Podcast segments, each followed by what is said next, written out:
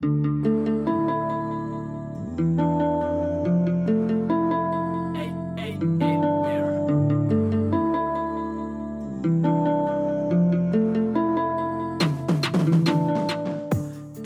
hyvät ihmiset. Tässä podcastissa tutustumme ihmisiin tarinoiden takana ja kuulemme tarinoita ihmisten takaa. Ota hyvä asento ja kuuntele. Jokainen ihminen tietää jotain, mitä sinä et tiedä.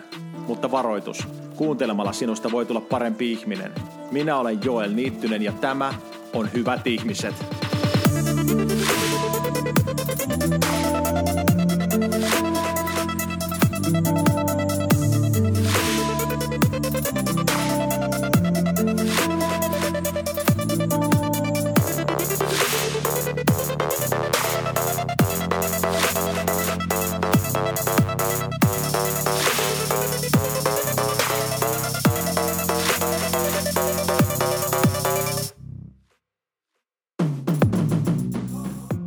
Omien sanojensa mukaan tämänkertainen vieraani Karla Nieminen tietää, miten kehittyä, koska on itse ollut niin huono. Karla on ihmissuhdetaitojen ekspertti ja valovoimainen kouluttaja, jonka kanssa keskustelemme lapsuuden kasvuympäristöstä, uusien ihmisten kohtaamisesta, hyvistä kirjoista ja flirttailusta, mutta myös epävarmuudesta ja yksinäisyydestä. Tässä sulle meidän keskustelu Karlan kanssa. Ole hyvä. Tervetuloa mukaan Karla Nieminen. Kiitos. Äh, kiitos, kun nyt tällä kertaa kävi niin päin, että sinä otit yhteyttä muuhun ja, ja tota, mä oon netissä niin kun, huomannut sut ja ollaan, ollaan jossain niin Facebook-sivuilla sivuilla, tota, on niin noteerannut sut, mutta oli tosi, niin mä olin otettu ensinnäkin, että otit yhteyden ja sitten lähetit mulle kesäksi luettavaa. Mä oon lukija ihminen, oli mahtava lukea sun Olet hyvä tyyppi kirja, josta varmaan niin nousee juttujakin tässä tässä podcast-keskustelussa, mutta oli tosi kiva päästä sun kanssa tänne juttelemaan.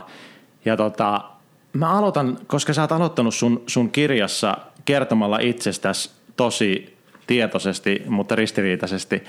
Sä, sä sanot, ja mä luen nyt tässä sun kirjaas, olen yksin viihtyvä introvertti nörtti ja energinen helposti uusiin ihmisiin tutustuva hauskan pitäjä. Olen analyyttinen, huolellinen suorittaja ja sekopäinen paaripöydillä tanssia. Ja mun mielestä siis ensinnäkin aivan mahtavan kiehtova ihminen, jos sä oot noita. Mutta tota, mut haluatko vähän avata tätä sun ristiriitaista persoonaa?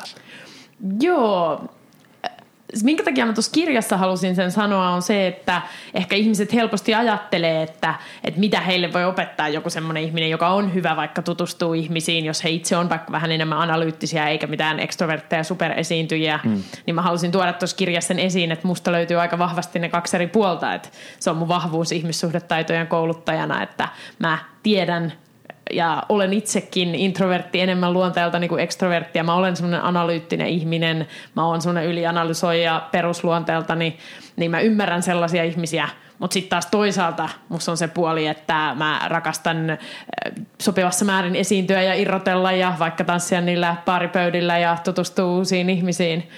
Ja minkälaista on olla tämmöinen ihminen? No mä uskon kyllä, että aika monessa ihmisissä on nämä kaksi puolta, hmm. mutta onhan se niinku välillä – välillä tavallaan haaste elämässä aina tasapainottaa ne kaksi puolta. Niin, ja mä ymmärsin niin tuosta, että, että sä oot joutunut opettelemaan nimenomaan sitä ihmisten kohtaamispuolta, onko näin? No mä oon joutunut joo, kyllä, opettelee ihmissuhdetaitoja. että kirjan takakannessa taitaa lukea, että Karla tietää mitä tehdä, koska hän on itse ollut niin huono. Niin, niin, et kyllä, kyllä mä tota, oon joutunut itse opettelemaan paljon sitä ihmisten kanssa vuorovaikutusta, ystävystymistä, keskustelutaitoja. Sitten taas mä oon aina tykännyt esimerkiksi jonkun verran esiintyä ja mulla on aina ollut helppo esimerkiksi laukoa mun mielipiteitä. Että mä en ole ollut mikään semmoinen superujo koskaan. Niin, niin. Uh Mua kiinnostaisi vähän, vähän sinne, koska äh, niin kuin taustoihin vielä mennä, koska sä, sä myös puhut tuossa suhteellisen avoimesti siitä, että sä oot ihan, sä puhut jopa itkemisestä, että et, et, et sä koit yksinäisyyttä jossain määrin ää, äh, lapsuudessa ja nuoruudessa. Osaatko sanoa, mikä, mikä siihen on johtanut silloin, tai oletko myöhemmin sitä, sitä miettinyt, ja, ja minkälaisia juttuja siellä on ollut? Joo, eli mulla oli just vaikea ystävystyä, vaikea aloittaa keskusteluja, että mä en yhtään niin jossain yläasteen lukioiässä, niin jos mä menen jonnekin tapaa uusia ihmisiä vaikka meidän uuteen kouluun tai jonnekin kaverin synttäreille tai jonnekin tämmöiseen, missä on uusia ihmisiä, niin mulla oli ihan mahdoton aloittaa keskustelu. Mä en niin yhtään tiennyt, että mitä niille pitäisi sanoa, että mulla oli niin ihan tyhjä pää, että mitä ihmettä pitäisi sanoa. Ja sitten joskus taas mun ystävien kanssa, niin mulla oli sellaisia tilanteita, että mä sanoin jonkun asian mielestäni ihan ystävällisesti tai asiallisesti ja sitten mulle suututtiin. Ja sitten kun mä kysyin, että, niinku, että, että mi, miksi, miksi, mä, tai miksi sä suutuit, että mitä mä sanoin huonosti, niin sitten mulla oltiin silleen, että no kyllä sä tiedät, että älä, älä nyt pelleile, kyllä sä tiedät. Hmm. mä, en, niinku, mä en ymmärtänyt, että mä loukkasin. En, en, mä en ollenkaan tiennyt. Ja se, niin kuin mä loukkasin ihmisiä, en osannut jutella ihmisille ja myöskään mä en sit osannut sitä semmoista tutustumista, että sit jos mä jossain vaikka juttelinkin joku kivan tyypin kanssa, niin miten sitä tavallaan jatkaa siitä. Että okei, okay, mä tapasin kivan tyypin, vähän juteltiin, mutta miten se tavallaan syntyy se ystävystyminen. Ja ää, mit, mä olisin tarvinnut just semmoisia niin tosi konkreettisia neuvoja – että mihin minä ja jäämurtajat ollaan erikoistuttu mm. sitten on just se, että et tosi käytännölliset, konkreettiset neuvot. Että näitä asioita sun pitää tehdä, että sun itsevarmuus kasvaa. Näitä asioita sä voit sanoa ihmisille. Tämän tyyppisillä jutuilla sä voit avaa keskustelua. Näitä asioita pitää tehdä, kun haluaa ystävystyä jonkunkaan. Tämmöisen viestin sä lähetät, näin usein sä sen lähetät. Tänne sä pyydät näitä ihmisiä sunkaan. Että todella semmoisia konkreettisia juttuja. Että mä koin, että se apu, mitä oli saatavilla, niin oli sit enemmän vaan sellaista niin kuin filosofiaa ja psykologiaa ja itsereflektioa, mm. mikä on tosi tärkeää ja mitä mä suosittelen kaikille. Mutta mun mielestä siihen tarvii rinnalle sen käytännön. Joo, ja mä tykkään tuossa kirjassa nimenomaan siitä, että siis siitä iso osa on siinä, että käytännön esimerkkejä, nyt mene ja harjoittele näitä ja älä jatka lukemista ennen kuin harjoitella näitä oikeasti, koska yeah. semmoiselle ihmiselle, joka tarvii, niin se on ihan, äh, niin, niin kuin sanoit, se itsereflektio ja joku niin kuin meditoiminen metsässä istuminen, ne voi olla tärkeitä, mutta se ei, ole, niin kuin, se ei tule niin kuin, sit, niin kuin salama päähän se, se niin kuin oppiminen, vaan se vaatii harjoittelua niin kuin mikä tahansa muukin asia. Osaatko sä kertoa sieltä lapsuudesta, nuoruudesta jotain, jotain niin joku konkreettisen tapahtuman esimerkiksi? Mm, no yksi, mikä tulee mieleen, oli, oli semmoinen, että joskus mä sanoin jonkun, tämä ei ehkä, ehkä semmoinen yleisesti mua kuvaava juttu, mutta sanoin jonkun tytön meikistä esimerkiksi, että hän näytti vähän pandalta ja mun mielestä se oli söpö, mutta sittenhän hän tietenkin loukkaantui, että mm. eihän nyt niin kuin, jos jotain sanoo, että hänen meikki näyttää pandalta, niin kuin kun oli niin paljon mustaa silmä ympärillä tai jotain, niin hän tietenkin loukkaantui siitä, mutta en mä ajatellut sitä, että hän loukkaantui. Sitten e- ehkä semmoinen, niin kuin, mä kysyin tosi vähän kysymyksiä, tosi vähän, vähän niin kuin kysy muiden kuulumisia. Semmoinen ei ollut mulle ollenkaan tavanomasta.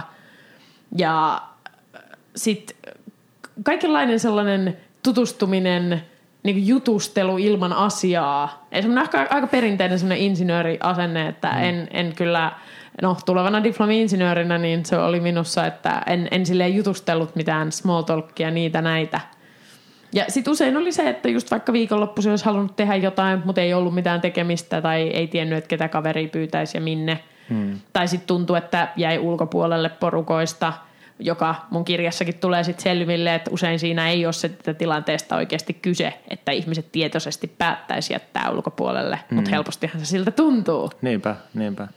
Ja tuossa niin oli hauska, hauska sinänsä kuulla, kun sä kerroit niin kuin lapsena, nuorena sä olit tällainen, mulla on tytär, mun nuorin tytär, joka on siis sellainen, sanon, sanon niin kuin, tämmöinen niin raadollisen rehellinen, siis kai, hyvä tarkoittava, todella sydämellinen, mutta ihan oikeasti, että jos sulla on semmoiset vaatteet, mistä se ei tykkää, niin saattaa sanoa sen, ei pahuuttaa. Tai just se, että se saattaa tehdä sellaisen huomioon, joka siitä on esimerkiksi positiivinen, niin kuin sanottu Panda esimerkiksi. Mä olisin mm. voinut kuvitella, että se olisi tullut sen suusta ihan milloin tahansa. Että, että sen mielestä se on niin positiivinen, kiva asia, mutta ethän sä sano tällaisia asioita ihmiselle.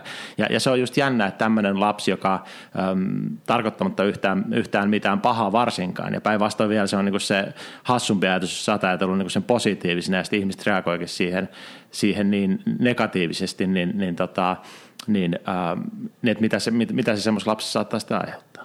Joo, ja valitettava usein ihmisillä on se epä tasapainoinen käsitys siitä, että kuinka paljon itse kestää vaikka tuommoista vähän niin kuin suoran rehellistä puhetta ja kuinka mm. paljon muut kestää. Että helposti me tosi moni ajattelee ja ajatellaan aina sitä, että, että niin kuin loukkaannutaan siitä, jos itselle joku sanoo jotain vähän suoraa, mutta sitten ajatellaan, että kyllähän ihmisten pitää suortaa puhetta kestää ja sitten muille niin kuin selittää ihan mitä sattuu ja miten sattuu. Että se on aika vaikea nähdä se tilanne todellisesti, kun kuitenkin me kaikki katsotaan sitä maailmaa omasta näkökulmasta.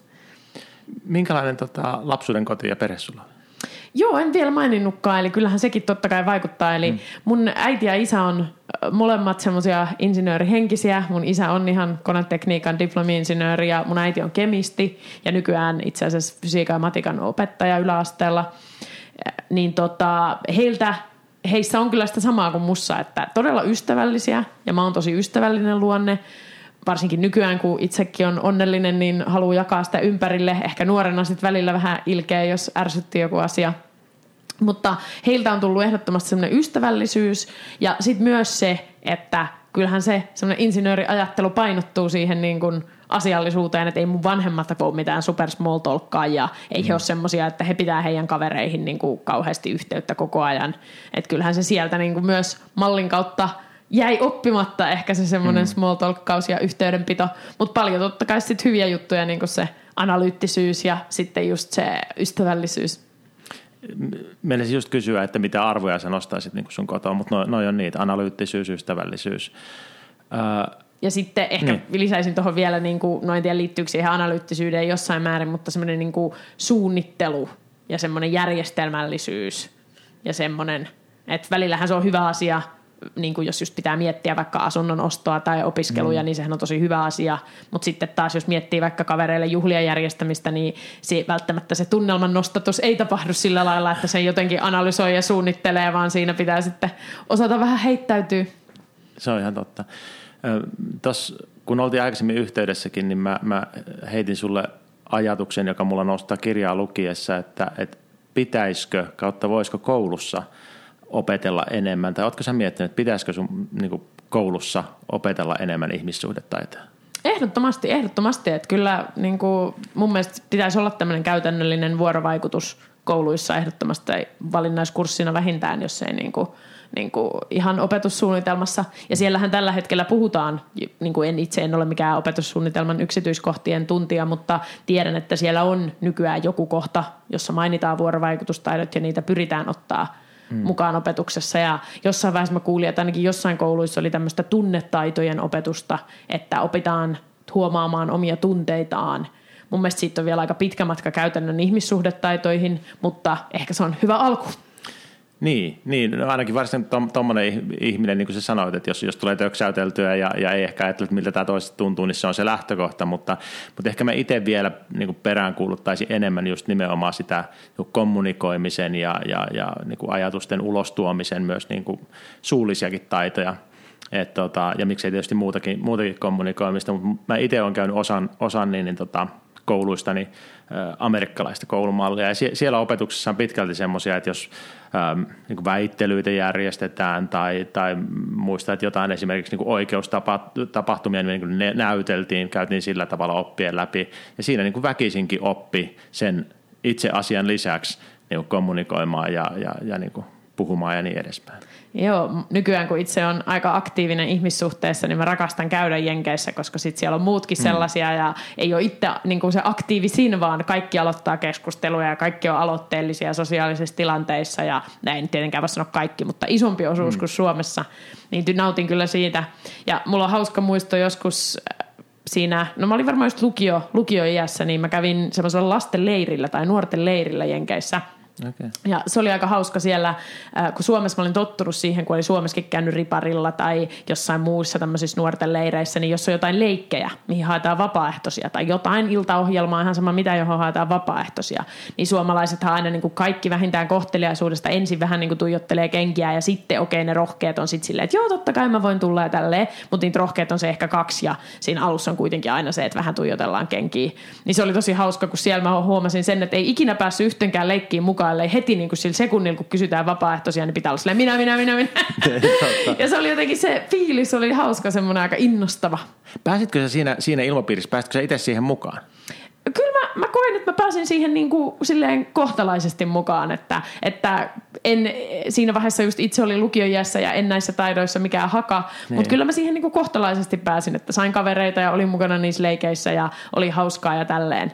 Että totta kai sit jos olisin mennyt sinne niin, että tietäisin sen ja osaisin sen, mitä nyt tiedän, niin vielä ihan eri lailla olisi siinä mukana, niin, mutta koin kuitenkin, että en onneksi jäänyt ihan silleen niin kuin täysin jonnekin reunalle. Mutta mä ajattelin just sitä, että kuinka paljon se niin kuin ilmapiiri, sen tyyppinen ilmapiiri sitten sussa introvertissa suomalaistytössä, joka on niin kuin se yhdistelmä, jolla ihan varmasti ei nosta ekana kättä ylös, niin, niin sitten vaikutti sitä, että ah, täällähän tämä on ihan ok. Joo, no, mulla on aina ollut se semmoinen niin kuin – halu olla esillä jonkun verran. Joo. Niin ehkä se, se auttoi siinä sitten. Miten muuten esimerkiksi koulussa, niin jos piti pitää esitelmiä tai tällaisia, niin nautitko sä niistä tilanteista? Joo, kyllä mä, kyllä mä oon aina tykännyt sinänsä esiintyä, että, että kyllä just nyt kun on paljon kouluttanut ja pitänyt varmaan satoja ja satoja luentoja, niin, niin mä nautin tosi paljon siitä, että niitä on vaikka pari viikossa. Sitten jos pitää joka päivä esiintyä, niin mä oon liian introvertti siihen, mutta mä nautin tosi paljon, että on niin kuin pari viikossa esimerkiksi. Jännittääkö ennen semmoista esiintymistä? Tai siis Joo. minkä tyyppistä jännitystä se on? Joo, jännittää kyllä sopivasti, että mun mielestä sekin pitää kyllä paikkansa, että sit jos ei jännitä, niin sitten on jo niinku liian kyrpintynyt siihen hommaansa, niin. että pitää olla semmoinen sopiva, sopiva jännitys ja riippuen vähän tilanteesta, että, että minkä kokoiselle yleisölle ja millaista heittää, niin, niin enemmän tai vähemmän jännittää ja sit mitä enemmän jännittää, sitä enemmän yrittää valmistautua ja kyllä se on ihan hauskaa ja positiivista se jännitys. Onko sulla valmistautumiseen, onko sulla jotain harjoituksia tai muuta, mitä sä teet ennen kuin sä esiinnyt? No nyt mulla on aika hyvä rutiini aika monesta jutusta. Kyllä mä nyt aina, aina niin kuin samalla kun valmistelee sen sisällön, tai no sen sisällön valmistelu on aika tärkeä. Mm, Mutta alussa ja jos mä pidän jostain aiheesta, mistä mä en ole puhunut satoja satoja kertoja, tai jos mä äh, pidän jonkun vähän erikoisemman jutun, ja silloin just kun mä aloitin, niin kyllä mä tein sitä, että ääneen harjoittelee ja kellottaa sen mm. esityksen – et se on musta super tärkeää, että ensinnäkin harjoittelee ääneen uutta juttua, koska se, että sitä miettii vaan päässä, on se sitten mikä tahansa ihmissuhteessa, vaikka keskustelualoitus, flirttailu, ää, joku neuvottelutaidot, myytitaidot, verkostoituminen, mikä tahansa se on, niin jos sitä harjoittelee päässä, niin se on aivan täysin eri asia kuin että oikeasti tekee ja puhuu niin se, että ihan kotonakin opettelee siihen, että yksi höpöttää sitä esitystä ja kellottaa, niin se on kyllä tosi tärkeää. Ja sitten ihmisethän kaikki joka ikinen kuulija on ollut esityksissä, jotka aikataulut on täysin pielessä, koska mm. sitä on tosi vaikea myös arvioida sitä esityksen kestoa, jos ei kellota sitä etukäteen. Et tosi usein joku on suunnitellut esityksen, sen pitäisi olla kymmenen minsaa ja se onkin puoli tuntia, niin kannattaa vähän, mm. vähän kellotella niitä. Se on ihan totta. Entäs just ennen esiintymistä? Just ennen esiintymistä – No yksi hyvä kyllä on, että jos millään pystyy, niin nukkuu hyvät yöunet ja syö jotain ruokaa, juo kahvi, mm, mm. jos, jos on kahvijuoja. Ja sitten äänen avaus, kyllä mä sitäkin olen joskus tehnyt. Ja sitten semmoinen, että yrittää tutustua vähän siihen yleisöön etukäteen, ehkä juttelee ainakin tietenkin järjestäjälle ja pikkusen ehkä muutamalle yleisön jäsenelle, niin se mm. on aika hyvä. Sitten hyvä ryhti, ja semmoinen jopa, jopa niin kuin nostaa kädet ylös, tekee vaikka jotain haaraperushyppyjä vessassa ennen sitä, niin sitten vähän niin kuin nousee semmoiset hyvät hormonitasot ja adrenaliinit ja testotasot siinä just ennen esitystä, että on semmoinen positiivinen fiilis. Niin, totta. Öö, joo, mä tiedän jo, joitakin useampiakin tällaisia esiintyjä, jotka harrastavat hyppimistä ennen, ennen lavalle astumista, muun muassa Ilkka Koppelumäki, joka on ollut tässä vieraanakin, niin varsinainen hy, hyppyjen, tota, hypp, hyppimiseen innosta. Ja vielä, vielä tota, mä halusin se, se, se Amerikkaan meneminen, niin, niin tota, mua kiinnostaa sinänsä, että miten sä päädyit lähtemään sinne ja, ja, ja minkälaiset ne fiilikset oli, oli niin kuin alun perin mennä semmoiseen kulttuuriin? No mun täti, täti asuu siellä, okay. tai kaksikin tätiä itse asiassa, niin sitä kautta sitten, että olin siellä vahtimassa hänen lapsia ja sitten ah, kävin wow. myös, myös siinä. Ja olen käynyt itse asiassa myös aiemminkin, aiemminkin tota, tota, joskus, joskus varmaan ala-asteellakin käytiin siellä perheen kanssa lomalla. Mutta se tota, ehkä mikä muhun on vaikuttanut, niin kyllä mun vanhemmilla on semmoinen niin kuin matkustamisen filosofia, että he tykkää matkustaa. Ei me ihan kauheasti siis matkustettu, mutta kyllä nyt aina niin kuin joku reissu joka vuosi tyyliin yleensä, ei varmaan ihan joka vuosi, mutta Joo. sinänsä, että he kannusti siihen ja, ja just kaikkeen vaihtoon lähtemiseen ja tuommoisiin leireihin ja – muuhun semmoiseen, että ehkä se, en sanoisi, että välttämättä USA just on vaikuttanut muuhun niin paljon, mutta se, että on kuitenkin paljon niin kuin uusia kokemuksia saanut eri paikoista siinä, että sitten matkustellut ja sieltä. nähnyt eri ihmisiä, joo. Onko joitakin kulttuureita, jotka sinua erityisesti kiehtoo, tai joitakin mm, niin kuin ihmistyyppejä, joitakin maita, joissa niin kuin ihmiset on sellaisia, että sun on helppo sulahtaa sinne mukaan? Mm. No mä en ole käynyt esimerkiksi vaikka Kanadassa ja Australiassa, ne on ihan hauskoja, hauskoja käydä. Et joka, joka maassa tuntuu, että on sellaiset niinku hyvät ja huonot puolet. Ehkä mä sanoisin, että sellainen kyllä ja mä Aasiassa mä oon tosi paljon reissannut, mä tykkään käydä Aasiassa, mutta Aasiaan mä en kyllä muuttaisi, koska mä en, sinänsä mä sulahdan sinne väliaikaisesti kauhean hyvin, mm. mutta mä en haluaisi muuttaa moneen Aasian maahan, koska se on kuitenkin sellainen, sellainen äh, vähän niin kuin niin kuin hillitympi kulttuuri. Ja silloin kun mä on ihan just semmoinen, kun mä haluan olla, niin mä en ole kauhean hillitty. Joten eh, kyllä mä, jos mä jonnekin muuttaisin, niin varmaan se olisi niin kuin sitä, sitä tota itärannikkoa USAssa, että ehkä mä oon liian suomalainen sinne Kaliforniaan, mutta niin kuin se itärannikko olisi sitten vähän enemmän semmoinen suomalaiselle sopiva. Onko sulla haaveena muuttaa jonnekin jossain vaiheessa pois Suomesta? Kyllä mä voisin sinne, sinne just Jenkkien itärannikolle muuttaa, mutta siinäkin on tietenkin aina se, että haluaako jättää sosiaaliset piirinsä ja niin edelleen, mutta se voisi olla ihan hauska jossain vaiheessa. Öö, mennään takaisin sun tähän tarinaan. Sä kirjassa kirjoitat vuonna 2001, tullut, siinä on niin eräänlainen tämmöinen niin kulminoitumispiste. Mitä silloin tapahtui? Mulla ei ollut mitään sellaista suurta räjähdystä niin kuin, että nyt, nyt löysin tämän. Mutta mä olin siis, no pitkään mä tiesin, että mä en ole tyytyväinen mun ihmissuhteisiin. Sitten mä, ensin mä vaan odotin, että mä vanhenen, kun kaikki sanoo, että, että kaikki kehittyy ja kaikki niin kuin paranee, kun vanhenee. Niin sitten mä niin kuin monta vuotta odotin siinä joskus ala-aste, yläaste aikana silleen, että nyt varmaan ensi vuonna mä oon tosi hyvä tutustua ihmisiin ja niin kuin vanheneminen kuulemma auttaa. sitten jossain vaiheessa mä tajusin siinä, niin kuin, no aika nuorena, mutta kuitenkin mä tajusin, että no ei tämä nyt kyllä ihan tämä pelkkä vanheneminen auta. Sitten se oli vähän sattumaa, että mä löysin semmoisen kirjan kuin Kiltti tyttö ei pääse pomoksi, 101 tapaa hävitä miehelle. Miten se löysi? Löysit? Kirjastossa. kirjastossa Ihan vaan niin itse, itse niin siellä etit vai oliko se joku vinkkaaja? Vai ei, ei ollut mitään vinkkaaja. Mä siis Jaa. paljon luin kyllä niin kuin ihan kaikkea siis kaikenlaisia heppakirjoja ja mitä lie niin kuin, niin kuin sarjakuvia kirjastosta ja kaikkea tuollaista. Jotenkin mä sitten kirjastosta sen, sen löysin ja sitten mä niin kuin löysin self-helpin ja tämmöisen itsensä kehittämiskirjan siinä. Ja, ja sitten mä tajusin sille, että kun mä olin aina miettinyt tai luullut, että ei ole maailmassa olemassa käytännöllisiä kirjoja, kun ne kaikki koulun kirjat oli semmoista niin kuin hmm. pohdintaa. Ja sitten kun mä löysin niin sen, siinä on aika paljon semmoisia itsevarmuusvinkkejä. Sitten mä ihmettelin, että miksei kukaan näitä niin kuin aiemmin mulle kertonut. Tässähän sanotaan suoraan, mitä pitää tehdä ja just niitä asioita, mitä mä oon pohtinut. Ja sitten mä löysin sitä kautta tosi paljon muitakin, niin kuin Dale Carnegie, kuinka saada ystäviä menestystä, vaikutusvaltaa. Sitten on semmoinen kuin Les Giblin, Keith Ferrazzi, No sen mä löysin kyllä vasta opiskeluaikana, se on verkostoitumisesta. Ja sitten esimerkiksi Neil Strauss, mikä on pelimies niin kuin, ä, naisten ja miesten iskemisestä, mutta myös siinä on paljon ylipäätänsä sosiaalisesta elämästä. Niin sitten kun mä löysin nämä tämmöiset tosi käytännölliset self-help-kirjat, niin sitten mulle niin kuin siitä rupesi se pikkuhiljaa sille avautuu, että hetkinen näillä asioilla voikin itse tehdä jotain. Tota, tuliko sen, sen myötä, kun sä aloit lukemaan kirjoja, niin, niin, niin kuinka nopeasti se meni siihen, että sä ajattelit, että mä en oikeasti lähde harjoittelemaan ja pistän käytäntöön näitä juttuja. Oliko jo heti sieltä ensimmäisen kirjan kautta vai, vai oliko se ensin se oivallus siitä, että vau, kirjat, tämmöisiä kirjoja on ja, ja, ja sitten pikkuhiljaa vai mitä? Kyllä mä aika, aika heti aloin laittaa niitä käytäntöön. En mä, mä en ole ehkä sellainen kaikista hurjin, niin kuin, että kun mä luen jonkun kirjan, niin mä teen jokaisen harjoituksen seuraavan päivänä. Niin. Kyllä mä tiedän, että niitäkin ihmisiä on ja se on ihan hurjaa, mitä ne saa aikaa elämässä, kun ne tekee siitä sillä tahdilla. Mutta niin kuin, mä en ehkä ole ihan semmoinen, mutta en mä myöskään niin kuin, lukenut niitä kirjoja viisi vuotta ja sitten laitoin sen ekan jutun käytäntöön. Yeah. Et jotenkin mä siitä lähdin heti kyllä niin kuin, harjoittelee. Mutta monet asiathan on sellaisia, niin kuin, jos ajatellaan just vaikka, että ei ole vaikka ikinä käynyt juhlissa. Mm. Ja, tai ei ole ikinä osannut juhlissa tutustua ihmisiin.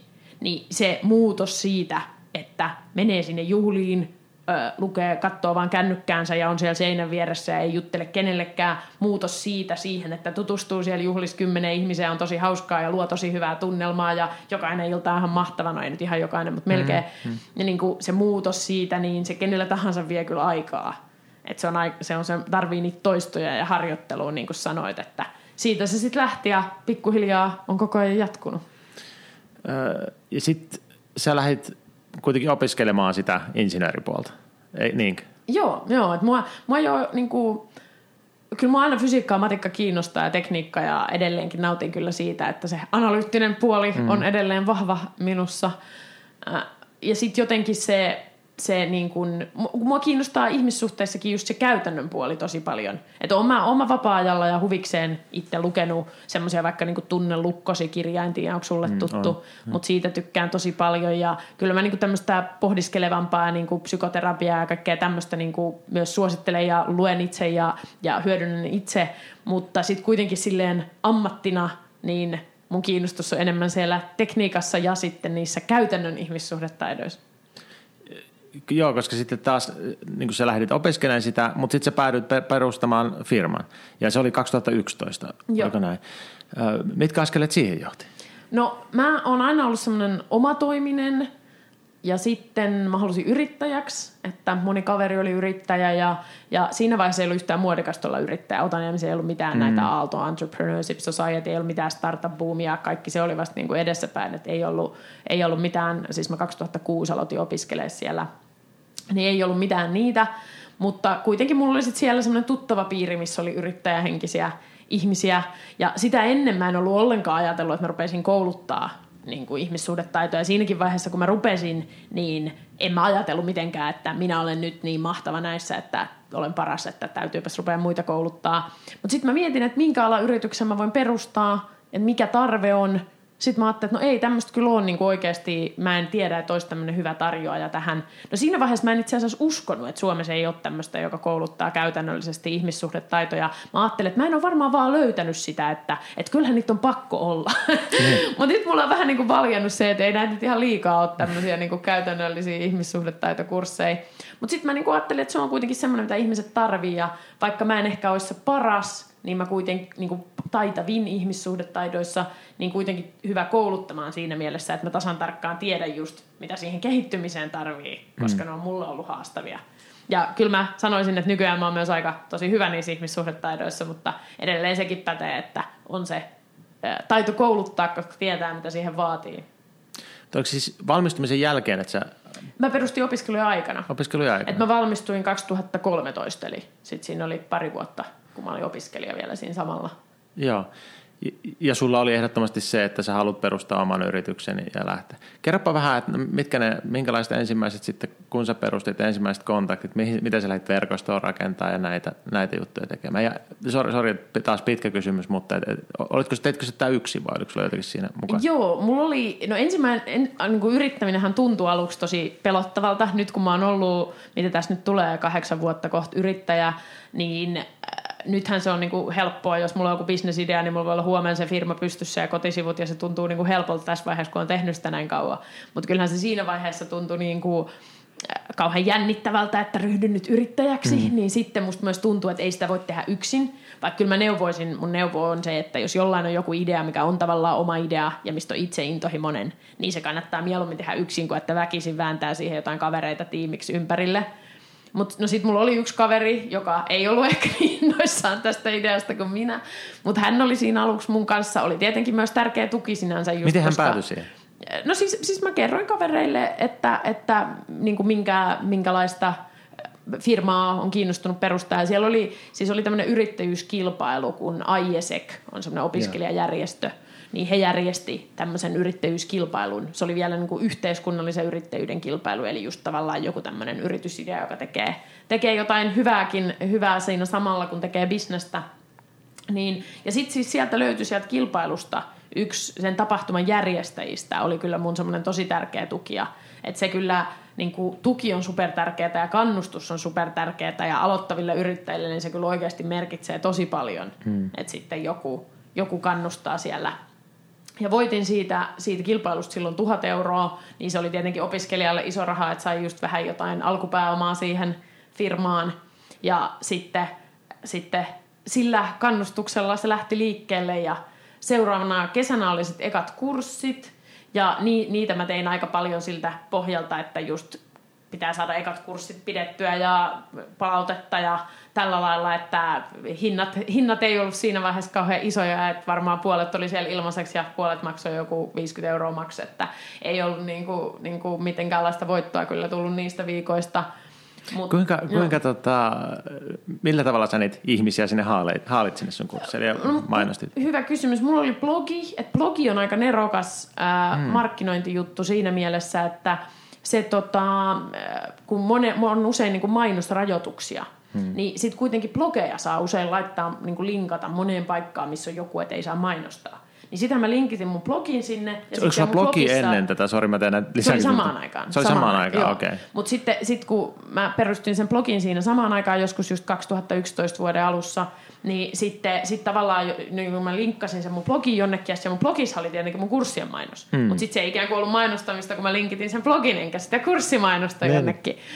Niin, se oli aika hyvä tapa. Ja sitten on ihan nettifoorumeille, että kaikkea suosittuja foorumeja, mitä mä nyt ikinä keksin, niin sitten just sinne laitoin, että tämmöisiä ihmissuhdetaitokursseja olisi olemassa ja tulossa. Ja, ja sitten muutamia tuttuja, muutamia tuttujakin oli, oli kyllä, tai semmoisia tutun tuttuja, mitä nyt jostain Facebookista he huomasivat mun blogikirjoituksia ja muuta tuommoista, niin, niin myös heitä – se yksi vinkki myös kyllä yrittäjille on se, että eihän kukaan, niin kuin, harva on profeetta omalla maallaan siitäkin syystä ensinnäkin, että, että ei välttämättä niin kuin hankala nähdä kaveri jonain guruna, jos, jos mm. niin kuin on pitkään tuntenut jonkun, niin ei sitä nyt yhtäkkiä ajattele, että kaveri on joku guru, mutta sitten myös sen takia, että kun, jos oikeasti haluaa löytää ihmisiä, jotka on niin kuin intohimoisesti kiinnostuneet siitä samasta asiasta, niin, niin eihän ne välttämättä ole ne omat kaverit.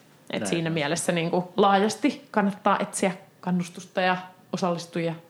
Okei, okay. sori mä keskeytin sitä, eli Tämä oli, tämä oli Hyvä mielen, mielenkiintoista, joo, mielenkiintoista kuunnella just, tai kuulla toi, että, että mitä kautta sä sait, sait ihmiset kursseille. Ja sitten sä oli niitä ensimmäisiä kursseja, jotka, joita sä lähdit sitten pyörittämään. Ja, äh, mitkä oli fiilikset lähtee ensimmäistä kertaa, niin kuin, että sä olit luvannut, että nyt tulee, mm. nyt tulee tällaista ja sitten sä joudut, joudut toteuttamaan sen. Niin no mä, mä, sain aika hyvin, hyvin muistaakseni, sain ne matskut tehtyä, että siinä oli tosi iso työ tehdä ne ekat matskut, että mulla oli just Pino niitä mun lempikirjoja ja sitten mä istuin varmaan kaksi viikkoa sisällä ja tein niitä matskuja. Ja ne mä sain muistaakseni aika niin kuin, että mä olin silleen niistä ylpeä ja, ja silleen oli niistä semmoinen varma olo, että siistiä, että on hyvää matskua, mitä kertoo ihmisille.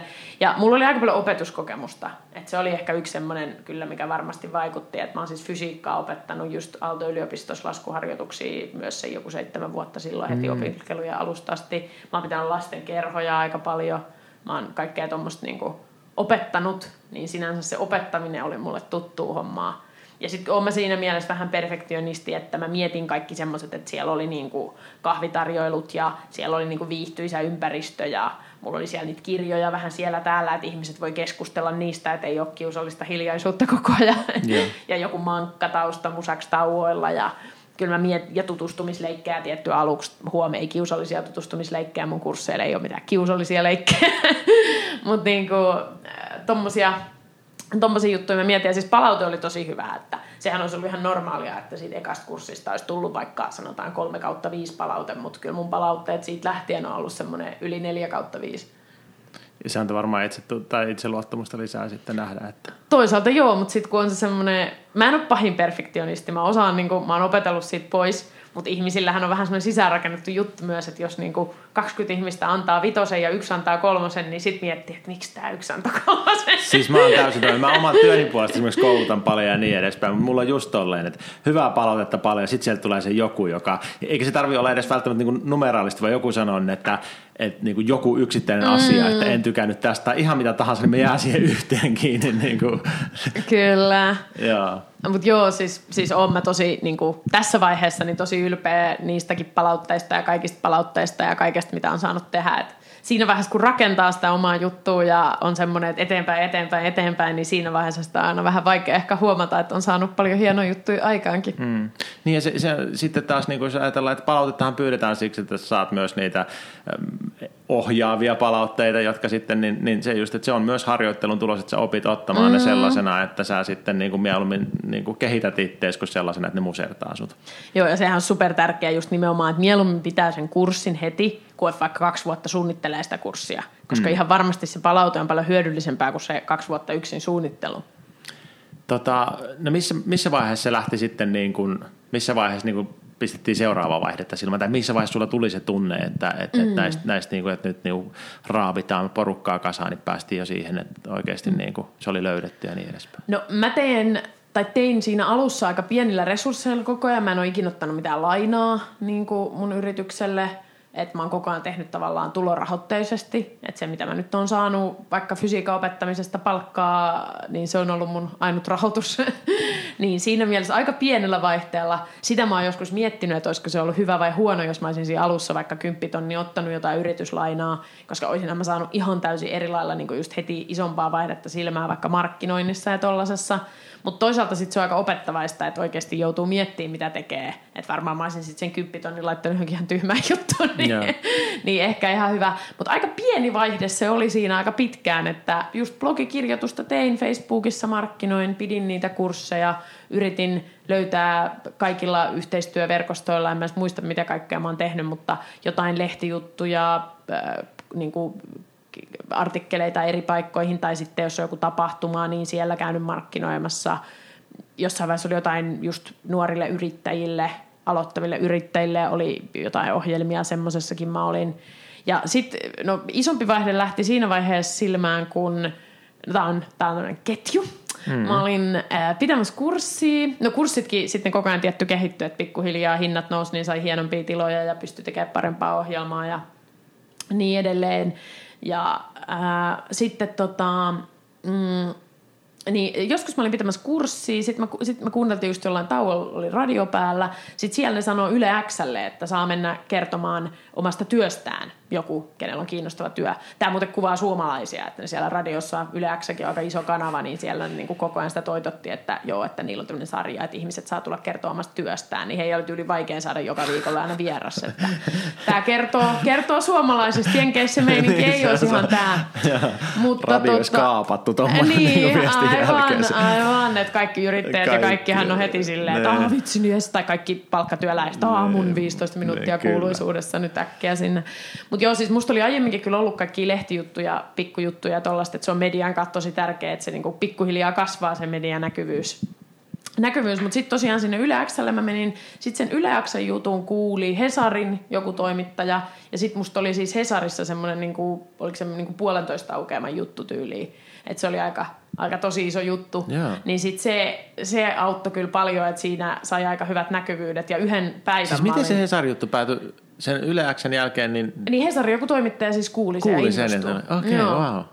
Ja näinhän ne, näin ne niin menee, niin, just niin. ollaan, ja se, se on mun vinkki, niin kuin, että pitäisi tehdä paljon juttuja, että, että ei voi tavallaan suunnitella, että nyt teen yhden lehtijutun, se on Hesari, mm. vaan pitää niin kuin, tehdä kymmenen pientä ja sitten joku ehkä kuulee sen ja innostuu ja yeah. se on niin kuin sellaista – mutta sitten sit just siitä Hesarin jutusta sit lähti, lähti niin kun, tuli pari radiojuttua isompaa just Radio Rockille ja sitten mä itse olin kyllä aika oma-aloitteinen siinä vaiheessa. Sitäkin, mä olisin voinut olla paljon oma-aloitteellisempi hyvin monessa asiassa, mutta tässä yhdessä asiassa mä olin oma-aloitteinen, koska mm. mun unelma on pitkään ollut kirjoittaa kirja – niin sitten kun mä olin, äh, olin tota Radio Rockilla, niin sitten siellä mä juttelin, että äh, tunteeko he Juha Vuoristo, joka on myös Nelosen radioilla. Ja sitten Juha Vuorisen kanssa mä juttelin ja sitten Juha Vuorisen kautta mä päädyin Otavalle juttelemaan.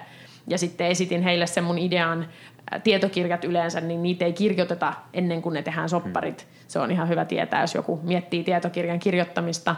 Niin esittelin sen idean. Mulla oli tietenkin analyyttisena diplomi-insinöörinä hyvät suunnitelmat, että minkälainen kirja siitä tulisi. Ja sitten myös markkinointisuunnitelmat.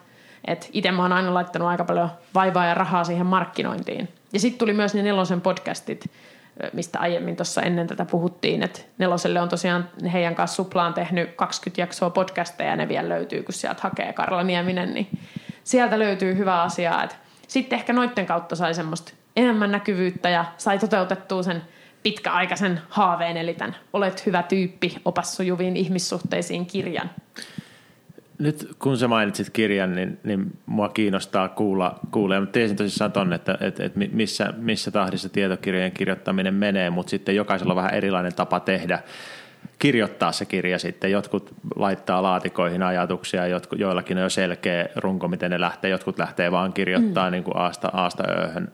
Mikä oli sun, sun metodi toimia? Miten sä lähdit sitten kirjaa tekemään? No mulla oli, mä luulen, että yllättävän helppo prosessi, koska se kirja on aika paljon se mun kurssimateriaalin kirjoitettuna kirjamuotoon. Mm-hmm. Eli mulla oli se mun, mulla oli tämmöisen viikonloppukurssi on ollut mun semmoinen päätuote siinä viikonloppukurssissa on nämä kaikki osa-alueet, eli itsevarmuus, ensivaikutelma, keskusteluavaus, keskustelutaidot ja ystävystyminen. Ja myös flirttailu. Kirja se ei ole flirttailu, että se on ehkä sitten jatko-osa, joka tulee joskus. Mutta äh, mulla on siis siinä viikonloppukurssissa on nämä aiheet, ja sitten sitä kautta mä niin lähdin siitä, että mulla on se kurssin runko, ja sitten mä sitä rupesin kirjoittaa niin kuin kirjamuotoon. Hmm. Ja olihan mun blogi, mitä mä oon, se on ihan jäämurtajat nimellä se blogi, niin sitä, tota, sitäkin mä olin aika pitkään kirjoittanut. En suoraan mitään blogikirjoituksia sinne ottanut, mutta ehkä siinä on vähän semmoista samanlaista otetta ja sitten siinä oli ainakin treenannut sitä kirjoittamista. Eli ensin mä otin sen kurssin, rungon, ja sitten mä olin ihan täysin varannut siihen kirjan kirjoittamiseen joku, olikohan se kaksi kuukautta vai yli kaksi kuukautta.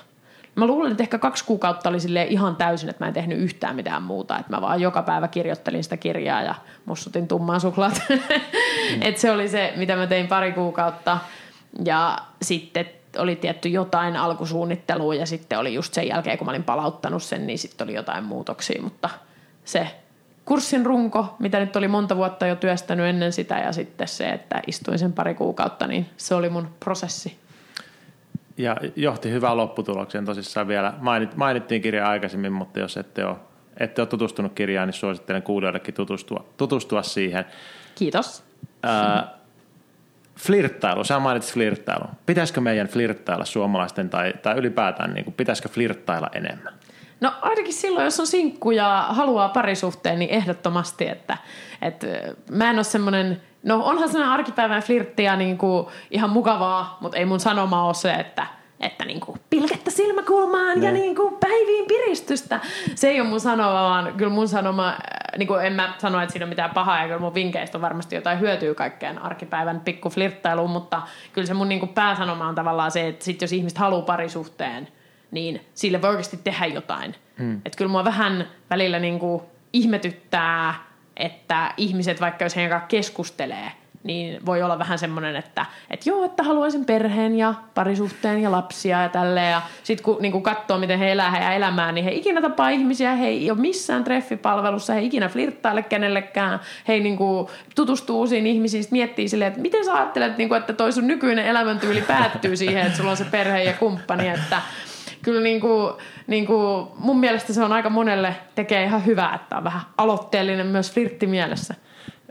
Annapa jotakin käytännön vinkkejä sellaiselle nyt sinkulle, joka tätä kuuntelee ja on justiin tolle, että odottaa sitä suurta ilmestymistä, että joku tulee valkoisella hevosella oven taakse.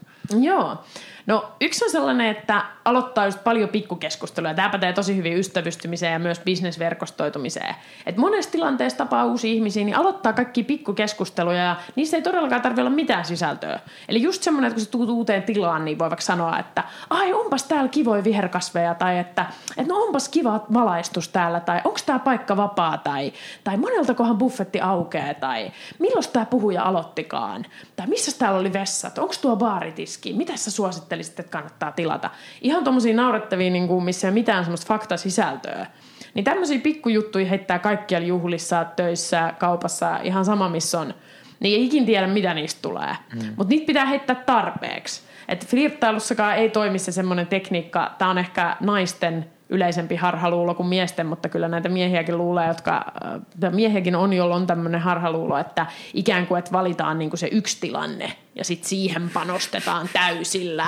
Mutta se harvoin vaan elämässä toimii Kaikki silleen, punaiselle. Niin, kaikki punaiselle ja kerran kymmenes vuodessa, niin sillä se varmaan lähtee. Niin kyllä mieluummin mä niin kuin vähän viljelisin niitä tilanteita ympäri ämpäri. Ja sitten tosi tärkeä siinä kohtaamisessa hymyily, ystävällisyys – tämäkin pätee ihan yhtä lailla flirttailuun ja ystävystymiseen ja verkostoitumiseen, että, että kun tapaa ihan uuden ihmisen, niin ei siinä niin kuin olla silleen, että minulla on lapsuuden traumoja. Niin kuin se ei hmm. yleensä ole se semmoinen tavallaan, miten haluaa tutustua ihmisiin, että kyllä se aloitetaan aika positiivisesti. Ja se voi olla ihan aitoa, ei se ole epäaitoa aloittaa sitä positiivisesti. Ja sitten kyllä mä suosittelen nykypäivänä kaikenlaiset nettitreffipalvelut, just Tinder nyt varmaan suosituimpana Suomessa varsinkin, niin – niin kyllä mä suosittelen, että hyödyntää niitäkin, että tapaa ihmisiä. Ja sitten flirttailu erityisesti on se, mikä voi olla monelle hankalaa, että vie sen just siihen semmoiseen normaalista keskustelusta, ystävällisyydestä, että vähän äänensävyllä, vähän semmoisella kiusottelulla, vähän jollain kehumisella, pikkutökkäsyllä olkapäähän, tämmöisillä jutuilla, niin vie sen sille flirtille alueelle. Mm. uskaltaa näyttää sen, että se kiinnostus herättää kiinnostusta niin uskaltaa näyttää sen, että on kiinnostunut myös flirttimielessä, koska usein se nimenomaan innostuu se toinenkin siitä, että ai, että toihan, toihan niin osoitti mulle tuommoista flirttailuhuomioon, no onhan se aika kiva, mm. niin se voi siitä tavallaan sitten lähteä.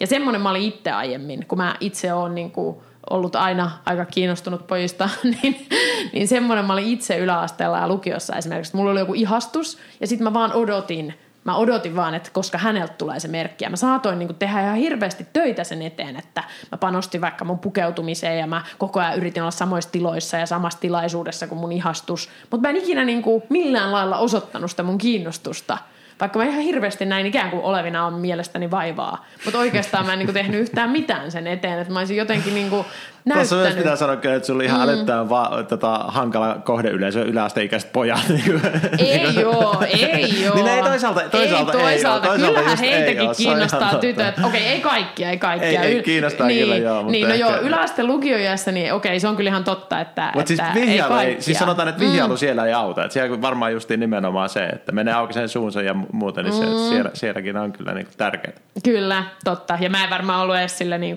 vihjailutasolla.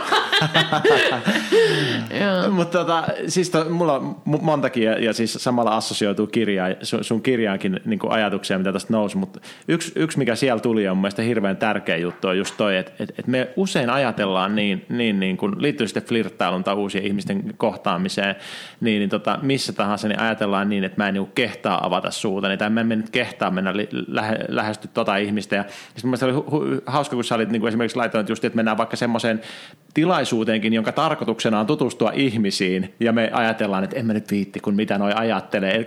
Ja ne on tullut sinne nimenomaan tutustumaan. Me kaikki ollaan tutustumaan ihmisiin, ja me ajatellaan noin.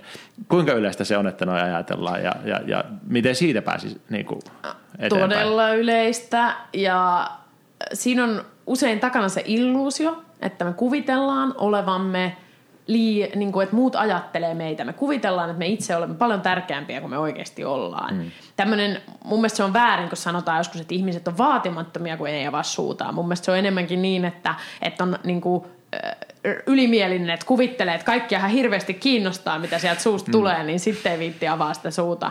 Että kyllä se on mun mielestä enemmän sitä Jevgeni Särki, mun kaveri, jolla on semmoinen Elä paremmin, tosi hyvä blogi ja tosi hyviä koulutuksia tunteiden hallinnasta ja elämänhallinnasta ja kaikenlaisesta, niin hän sanoo hyvin tärkeysharha – että ihmisillä on sellainen tärkeysharha, että minä olen niin tärkeä, että kun minä sen helmen täältä suustani päästän, niin se hakataan kaikkiin kivitauluihin ja niin kuin julistetaan joka päivä, että pitää miettiä, mitä sanoo, koska se on niin tärkeää. Mutta ihmisiä ei kiinnosta, että se on mun mielestä semmoinen, kun sen sisä, sisäistää, että ei oikeasti ole niin merkityksellistä eikä ihmisiä niin paljon kiinnosta, mitä sanoo, niin voi aika paljon rennommin tutustua ihmisiin ja puhua ja tehdä asioita. Niin, eli kun sä laitat, että loppujen lopuksi jokainen vaan ajattelee itseensä, että mitä musta ajatellaan, niin miltä mä nyt näytän. No todellakin Kukaan ei ajattele näin. sua, kaikki ajattelee vaan itseensä. Kyllä. Se on ihan totta. Tota, äh, onko ollut joitakin sellaisia tai joku, joku tai joitakin sellaisia sun itses kohdalla, sulle henkilökohtaisesti niin todella tärkeitä oivalluksia liittyessä, niin kuin ihmissu- liittyen ihmissuhdetaitoihin tai, tai kohtaamisiin tai mm-hmm. muuta, jotka sä halusit nyt vielä tässä tässä niin kuin jakaa, että, että tota, vinkkeinä no, tai ajatuksia? Niitä on kirja täynnä. Ehkä yksi, mikä mulle tulee mieleen, on sellainen, että elämää pitää ihan oikeasti itse elää pääroolissa. Että pitää, pitää itse päättää, mitä haluaa tehdä ja pitää mennä siihen suuntaan. Että se muut ihmiset ei ajattele sitä sun elämää sun itsesi kannalta, vaan pitää itse miettiä, että mikä on se tavoite ja ilman mitään käskyä tai syytä tai kehotusta, niin mennä siihen suuntaan ja tehdä niitä aloitteita.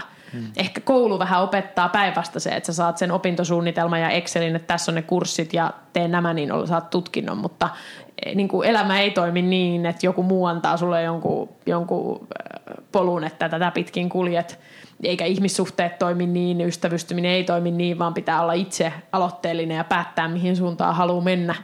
Ja se on aika hauskaakin sitten, sit kun sen oivaltaa, Ja sitten tosi käytännöllinen vinkki just ihmissuhteisiin pitää sanoa, että yksi superhyvä on follow-up-viesti. Eli tämmöinen, että kun tapaa jonkun kivan tyypin, niin ei jätä sitä siihen, vaan laittaa ihan jonkun superpienen yhteydenoton sen jälkeen. On se sitten just töissä työpaikan kahvitauolla tai kaverin tupareissa tai baarissa tai ihan sama missä sen tyyppi onkaan tavannut. Niin laittaa vaikka Facebook-kaveripyynnön, rupeaa seuraa sitä Instagramissa, laittaa vaikka sä pienen sähköpostin tai Facebook-viestin tai tekstarin tai jonkun, että että, että hei, että oli kiva tavata ja jatketaan joskus tätä juttua, että, tai että mennään taas lounalle joskus, tai, tai käydään joskus drinkeillä, tai hyvää viikonloppua.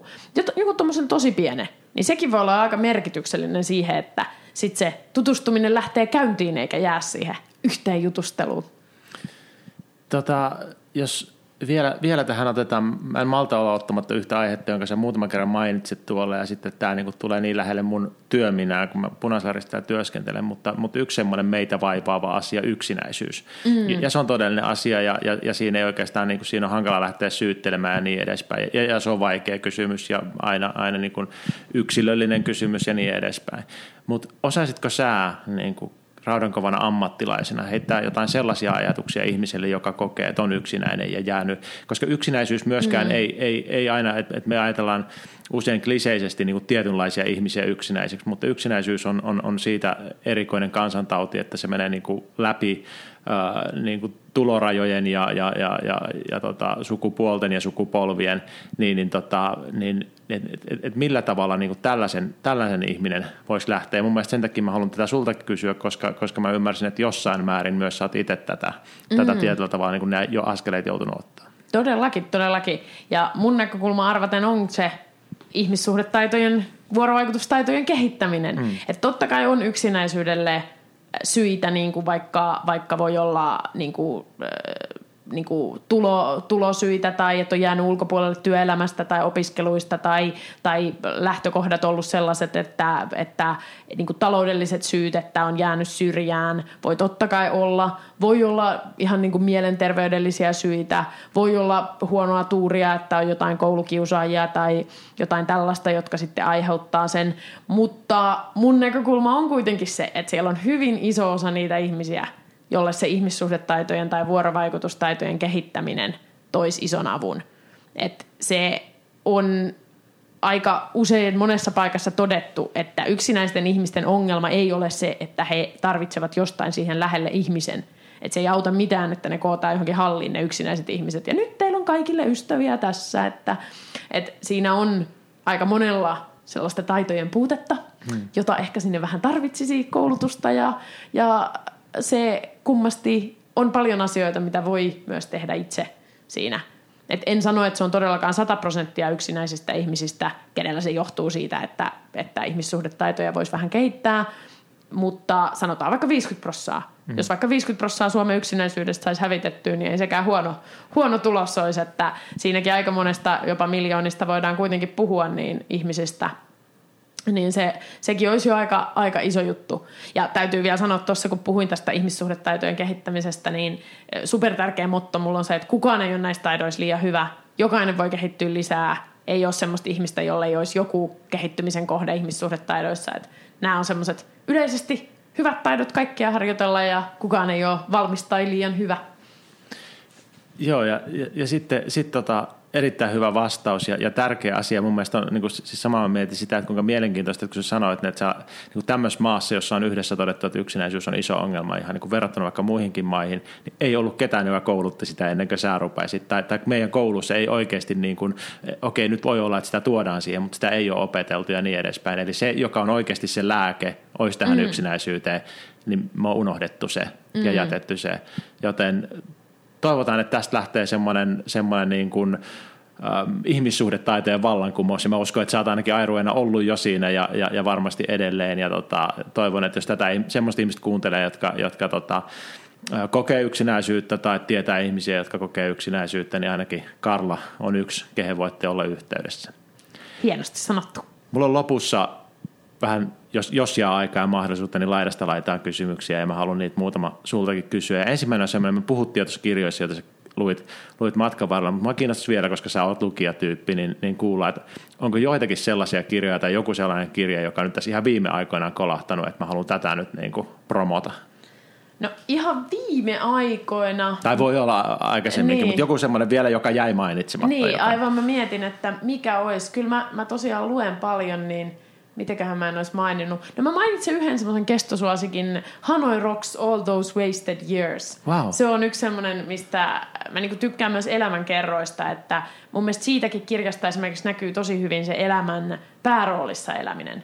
Et se näkyy siitä tosi hyvin just se, että, että ihan oikeasti on päättänyt, että nyt me tehdään rock-albumi tai nyt me ollaan isoja tähtiä, nyt me halutaan tuommoista tehdä, me mennään tonne, me halutaan tämmöinen tyyli. Siinä ei paljon niinku kysellä. Ja siinäkin voi olla se, että kukaan ei kannusta. Päinvastoin ihmiset sanoo, että ei sun kannata tehdä tuommoista. Aina löytyy niitäkin tyyppejä. Mutta ihan oikeasti tekee just sitä, mitä haluaa ja, ja laittaa siihen niinku kaikkensa ja, ja ko- kokee elämässä uskomattomia asioita, saa aikaa hienoja asioita. Totta kai myös paljon vastoinkäymisiä. Se on musta siitä hyvä kirja. Ari Väntänen muistaakseni se kirjoittaja siinä, niin hän myös niinku, mun mielestä se on ei mikään liian siloteltu juttu, että on siellä myös paljon vastoinkäymisiä. Mutta se oli ainakin yksi semmoinen, mistä tykkäsin tosi paljon. Joo. Mä oon lukenut Michael Mo- Monroon oman elämänkerran, mutta tota en ole lukenut, pitääpä, pitääpä ottaa. Ja, ja elämänkerrat on hyviä just siitä, että sieltä niin näkee, että ei vitsi, että nämä ihmiset, jotka nyt on menestynyt tai, tai muuta, niin näähän on käynyt ihan samoja asioita läpi kuin minäkin olen käynyt. Ö, ootko sä hyvä vai huono häviäjä? Aika hyvä kyllä. Mä oon ollut joskus niin kuin kauan kauan sitten huono häviäjä, mutta mä oon, mä oon, niin kuin, mä oon aika paljon mun sellaisia huonoja puolia niin kuin, pystynyt karsimaan ja niin kuin, nykyään mä oon ehkä jopa ärsyttävä hyvä häviäjä. Et mä, en, mä en ärsynyt siitä, kun mä häviin. Se, se voi olla myös ärsyttävä piirre, kyllä varsinkin Niin. semmoiselle, joka niin oikein haluaa nauttia siitä Niin, voittamisesta, niin jos se kyllä. menee ihan hukkaan, niin se on ihan turhaa voittaa. kyllä. Onko sulla jotain lempilausetta tai mottoa, minkä, mikä sulla tulee mieleen, mi- minkä mukaan sä elät tai mikä on sulle henkilökohtaisesti tärkeä jostain syystä? No niitä on kyllä moniakin. Vähän aikaa sitten mä vaihoin Facebookiin tämmöisen, tämmöisen moton, että ootasko nyt mietin sanasta sanaa, miten se menee. Uh, you make a living by what you get, but you make a life by what you give. Niin se oli musta niinku aika hauskasti sanottu, että mullakin on paljon kavereita, ketkä on voinut onnistua siinä yrittäjyydessään hyvinkin, että voi olla miljoona omaisuus tai tuotantotalouden diplomi-insinöörit nyt ei ole niitä huonopalkkaisimpia, että monilla kavereilla hyvät palkat ja muut, mutta ei se kuitenkaan sit just kerro ehkä siitä, että minkälaista niin kun, tyydytystä tuo kokee elämässä, että aika usein sit pitää olla sellainen merkityksellisyys siinä ja avuliaisuus ja toimii ne sosiaaliset suhteet, että sitten on myös siinä elämässä onnellinen. Ö, Ennen mun viimeistä kysymystä mä kysyn vielä sulta yhden. Teetkö sä jotain sellaista, jota voidaan pitää outona tai, tai, tai jopa paheena, mistä sä et kuitenkaan itse suostu luopumaan? Teekö mä jotain semmoista, mikä ei ole siis joo, siis joo, siis mä, mä, mä en polta tupakkaa paitsi välillä. Mä, no kyllä mä käytän alkoholia. siis kyllä mä, mä, mä niinku, helpoin tapa päästä paheista eroon on langeta siihen. Et joo, joo, mä, mulle ei tarvi niinku kauan etsiä mun paheita, että kyllä niinku, niitä, niitä löytyy ja kyllä mä niinku, No okei, nyt mä oon huomannut kyllä iän myötä esimerkiksi, että mä herään joka aamu kello kuusi, että sit niinku, va, niinku vahingossakin, että, että mä oon nyt 30, niin, niin kyllä mä huomaan sen, että mä niinku, niinku, joist, jotain paheista niinku luopuu itsestään, kun mä en enää pysty nukkuu pitkään, mutta kyllä mä, niinku, mä oon semmoinen, että mä oon ehkä aika kaksijakoinen siinäkin, että sit kun mä päätän, että mä teen jonkun työprojektin, mä teen sen täysillä ja niinku, tai mä päätän, että mulla on joku säästöprojekti, niin kuin nyt mä just säästin asuntoon, itse asiassa tänään teen asuntokaupat, Ah, mutta kiitos, niin, tota, niin kyllä mä oon sitten semmoisessa niinku järjestelmällinen ja järkevä ja tälleen, mutta sitten kun mä päätän, että on jotkut juhlat ja hauskaa ja tälleen, niin sitten kyllä mä lankaan ihan jokaiseen paheeseen. niin kuin me aloitettiin tämä, niin sulla on nämä vahvasti kaksi puolta sussa. Mm, kyllä. Molemmat. Mutta hei, nyt mä pe- petän lupauksen ja kysyn sulta vielä yhtä, kun mainitsit aamut. Onko sulla aamurutiineja? Onko sulla jotain tärkeitä juttuja mm. aamussa, mistä sä pidät kiinni? On, on kyllä. Pesen hampaat. Mm, hyvä. Sitten viher smoothie mä vedän, siis mä syön aika, niin kuin, no okei, mä syön täysin kaksijakoisesti. Mä syön 80 prosenttia tai just silleen aika terveellisesti, mm. että teen semmoisen kunnon superfood smoothien siihen alkuun, vedän aina 20-30 grammaa protskua joka aamu. Et sinänsä mulla on kyllä tommoset, mutta sitten taas mä taas niin kuin, syön sit taas välillä ihan miten sattuu, mm. että mä oon tässäkin aika kaksijakoinen. Mutta 80 prosenttia oikein, oikein on asiantuntijoiden mukaan se, mikä on. Mm, on, on. Mm, kyllä. Mutta se, joo, se, se on ehkä mun sellainen hyvä aamiainen, että hyvä superfood, tämmöinen, tai vihersmoothie, ei oikeastaan superfood, vaan enemmän vihersmoothie. Ja sitten tota, just 20-30 grammaa protskuu, että herra protskuu tai tonni kalaa, niin se on ehkä mun sellainen aamurutiini. Elämässä pitää myös olla nautintoa. Että se, se niin tuossa. Viimeinen kysymys, jonka mä kysyn kaikilta, ketä mä haastattelen. Ja tämän ohjelman nimi on, on Hyvät ihmiset. Ja, ja tota, ää, mä kysyn, että, että kuka sulle tulee mieleen, kun sanotaan hyvä ihminen? Voit sanoa ihmisen voit sanoa, kuvailla minkälainen, ja jos sanot ihmisen, niin mielellään sitten mielellään kuulisin, että minkä takia tämä ihminen on sun mielestä hyvä ihminen, ja voit ajatella että mahdollisimman laajasti tai miten haluat. Joo, no ekana mulle tuli mieleen tästä tämmöiset mun mielestä niin kuin pätevät poliitikot, kuten vaikka Barack Obama tai Sauli mm. Niinistö, niin semmoiset ihmiset, jotka niin kuin on fiksuja, karismaattisia, koulutettuja, niin kuin päteviä, että he sais paljon helpommallakin samat rahat. He sais paljon helpommalla saman kunnioituksen, mutta he kuitenkin päättää tehdä jotain niin rasittavaa työtä kuin vaikka presidentin työ, mm. missä on niin, kuin niin katselun alla, kaikki kritisoi, niin kuin siinä se julkisuus on ihan älytöntä ja kaikki se kritiikki on täysin, tai ei kaikki se, mutta niin kuin 99 prosenttia kritiikistä on täysin asiantuntematonta ja epäasiallista, niin ja silti haluaa niin kuin tehdä hyvää, haluaa kehittää, johtaa jotain valtiota, niin ehkä tuommoinen niin semmoiset poliitikot, jotka on mun mielestä niin kuin päteviä työssään ja pääsis kyllä elämässä halutessaan paljon helpommallakin, niin siinä ehkä joitain, joita ihailen. Se oli hyvä vastaus ja mun mielestä niin kuin tärkeä pointti, että niin kuin, no, no yhdistää se, että niillä on joku niin kuin niitä suurempi aate, ja musta tuntuu, että ne niin kuin melkein ei pysty olla tekemättä sitä, että ne on antanut sillä tavalla pikkusormensa paholaiselle, että että, että, että, että niiden on pakko saada tehdä sitä jotain. Ja Karla, sä teet myös hyvää työtä, ja, ja tota, kiitos sulle siitä, ja, ja toivottavasti vielä nähdään, oli tosi kiva jutella sun kanssa. Kiitos paljon. Kiitos.